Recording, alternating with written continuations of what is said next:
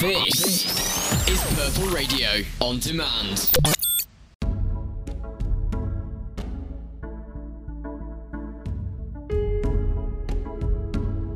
Welcome to Purple on Toast, a monologue podcast from Butter Toast Theatre Company and Purple Radio. Our first piece of this episode is Statue, written and directed by Tom Murray, performed by Rory Leventhorpe.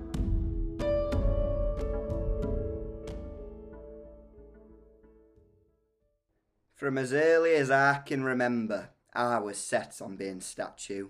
Cast and propped up on street corners and market squares, destined for the hard life of full body paints, photo ups and upturned hats. Destined. That's what my mother used to say. It was obvious from the beginning. My calling. In Stuck in the Mud, I always much preferred being caught to being free. I used to resent it bitterly whenever a pair ducked beneath my legs to liberate me. Piss off, I'd say, or just get caught again. And I did. Well, here I am, still stuck in the mud. I've been a professional statue now for ten year. Ten year of hard work. Hard as stone. Oh, copper. I've always found it more peaceful. That tranquil stasis of just standing in crowd. Utter stillness as the rest of the world hums around you. Because it's you, isn't it, when you're still, that the rest of the world hums around. It's that fixity, I guess, that attracts me most of all. The knowledge that while everything else is moving, changing from one point to next, you at least are keeping still. That constant, I suppose there's a kind of liberty in that, keeping still. Liberty is a statue after all. Well, I say professional. There weren't exams nor nothing. Most of my tray was brought from a Screwfix in Huntingdon and a smattering of second-hand stores along A14. A chopper, an old rocking chair, gallon of paint. Teal is my current tint, like statue in New York. Though I like to mix things up now and then. I get up early to catch morning rush, put on costume, lather on paint. I use roller to reach my back. Then I head off to set myself up on pavement before crowds arrive. East Corner's my spot. I don't get going till first person pops round. You've got to save your energy. There's no point putting on a show for nothing. I have the usual repertoire. People I bear some kind of resemblance to. You know, Nelson, Gladstone, Wellington, Cromwell, St. George, list goes on. They look like me. Or at least that's people I imagine them to look. It's a steady job. If it isn't, you can't be very good at it. The income's not too flashy, but I make do. It's a labour of love, you see. Of course, there's fierce territoriality, statues competing for top spots. The market squares are the best.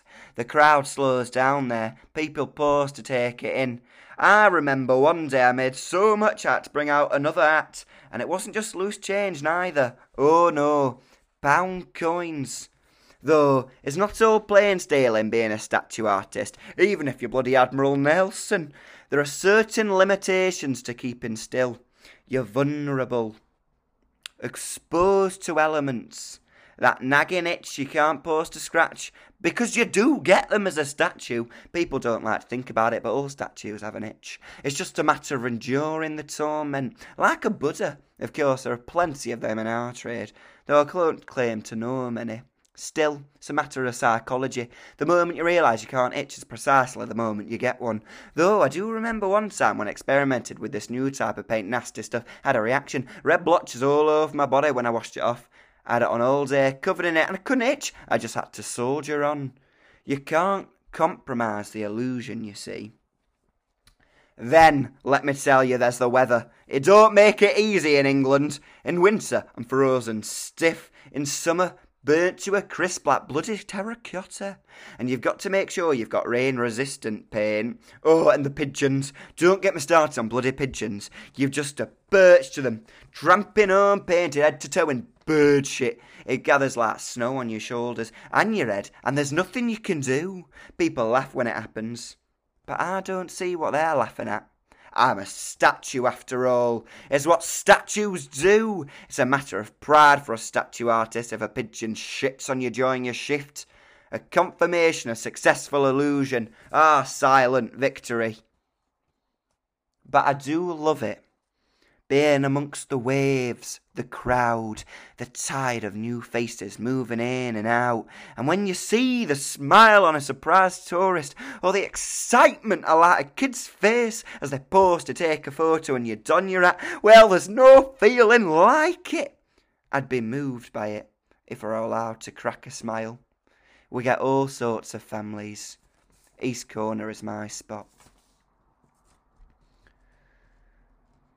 Business has been pretty slow of late.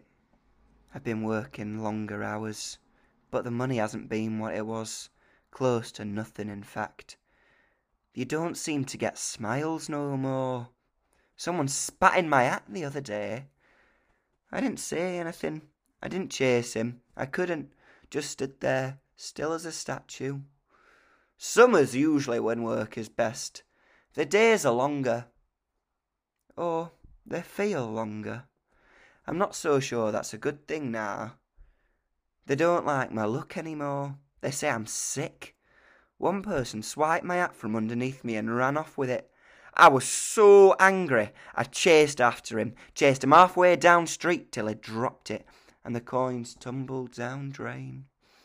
I scrambled to pick few remaining dregs. When I turned back to my spot, it was gone.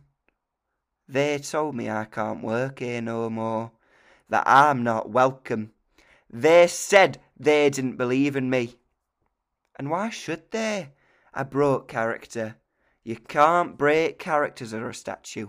You lose your right. I shouldn't have followed him. It was just. I didn't choose these characters. The sort of figures they're like. They aren't in my repertoire. But what am I to do? Am I to change my mould? Why should I? My way is set. I see a new statue has moved in that spot now. Trendier. He's got a plinth. New characters. I don't look like them. I can't. Why didn't someone tell me? I could have changed sooner. It's too late now, anyway. I'd be moved if I could crack a frown. I've moved to a different part of town now, somewhere there they will appreciate me. But this new crowd, I don't know. They're not as sunny as the others. They're angrier. There aren't tourists anymore, and sometimes with the looks they give, I want to run back up to where I was before, see if they will take me back because I'm not sure I like it and there's something in their eyes that.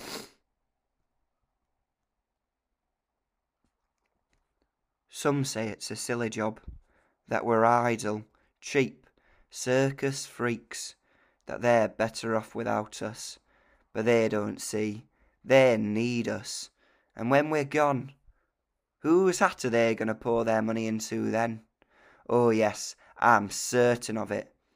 They need us more than we need them. And anyway, I'm not real. I'm just an illusion, a layer of paint just you wait. I'll be back. My hat is tipped. You know where to find me. I'm ready for the crowd. Because it's you, isn't it, when you're still, that the rest of the world hums around. So don't mind me. I'm just a statue. I'm not even real.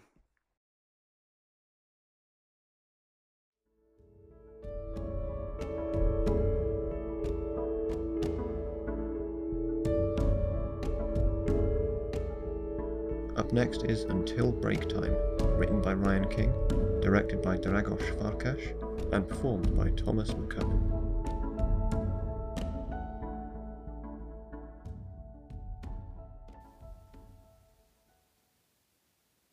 I've been there since break time, alone in Mr. Barton's office, with no other company but Mr. Barton himself, the deputy head. Occasionally he would break the silence by telling me to concentrate if he caught me daydreaming. Someone would show up every hour with assignments for me to complete.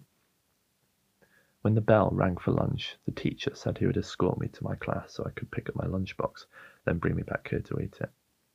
I said I didn't have one. He looked surprised. Did you forget it today? he asked, sounding not quite angry but like he was accusing me of something.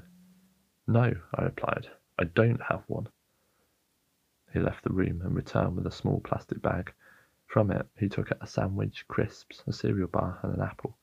He gave me the sandwich and the crisps and ate the cereal bar and the apple himself. He didn't make me do any work in the afternoon. He just gave me some books to read. When the bell rang at the end of the day, I asked if I could go home. Mr. Barton said I had to stay there until he'd spoken with my mum about something. Someone had been sent to fetch her, and when she arrived, I was asked to wait outside so she and the deputy head could speak in private. She glared at me, but also very intimidating. Please, can I just take him now? She pleaded. Whatever you did, I promise I'll sort it out. I've got to get home to get the dinner on. My husband wants it ready when he's home from work. It won't take long, said Mr. Barton. So I waited outside, trying to figure out what was happening. What was different about today that put me in that room?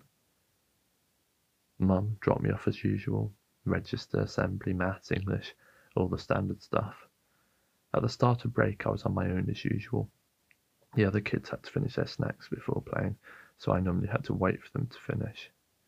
Today, Mum was in a rush to get out of the house after some shouting upstairs, so she had forgotten my breakfast. I was hungry. I went up to someone and told him to give me his crisps or I'll punch him in the nose. Most of the time, people would just hand things over without me needing to say anything else, but this one was being difficult. I had to hit him. He stayed on the ground for longer than most and cried louder. I was just about to open my bag of crisps when the lunch lady grabbed me and took me to the deputy's office. The door opened and my mum stepped out. Her eyes looked wet. Are we going home now? I asked. No, replied the deputy head. You're not going to be going home for a while.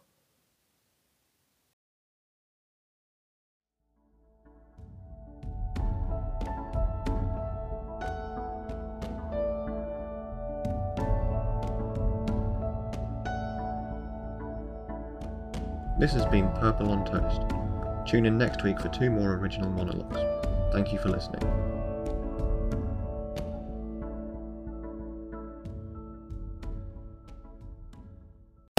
Purple Radio Podcasts. Thanks for downloading this Purple Radio podcast. For more great content and to listen live, head to purpleradio.co.uk.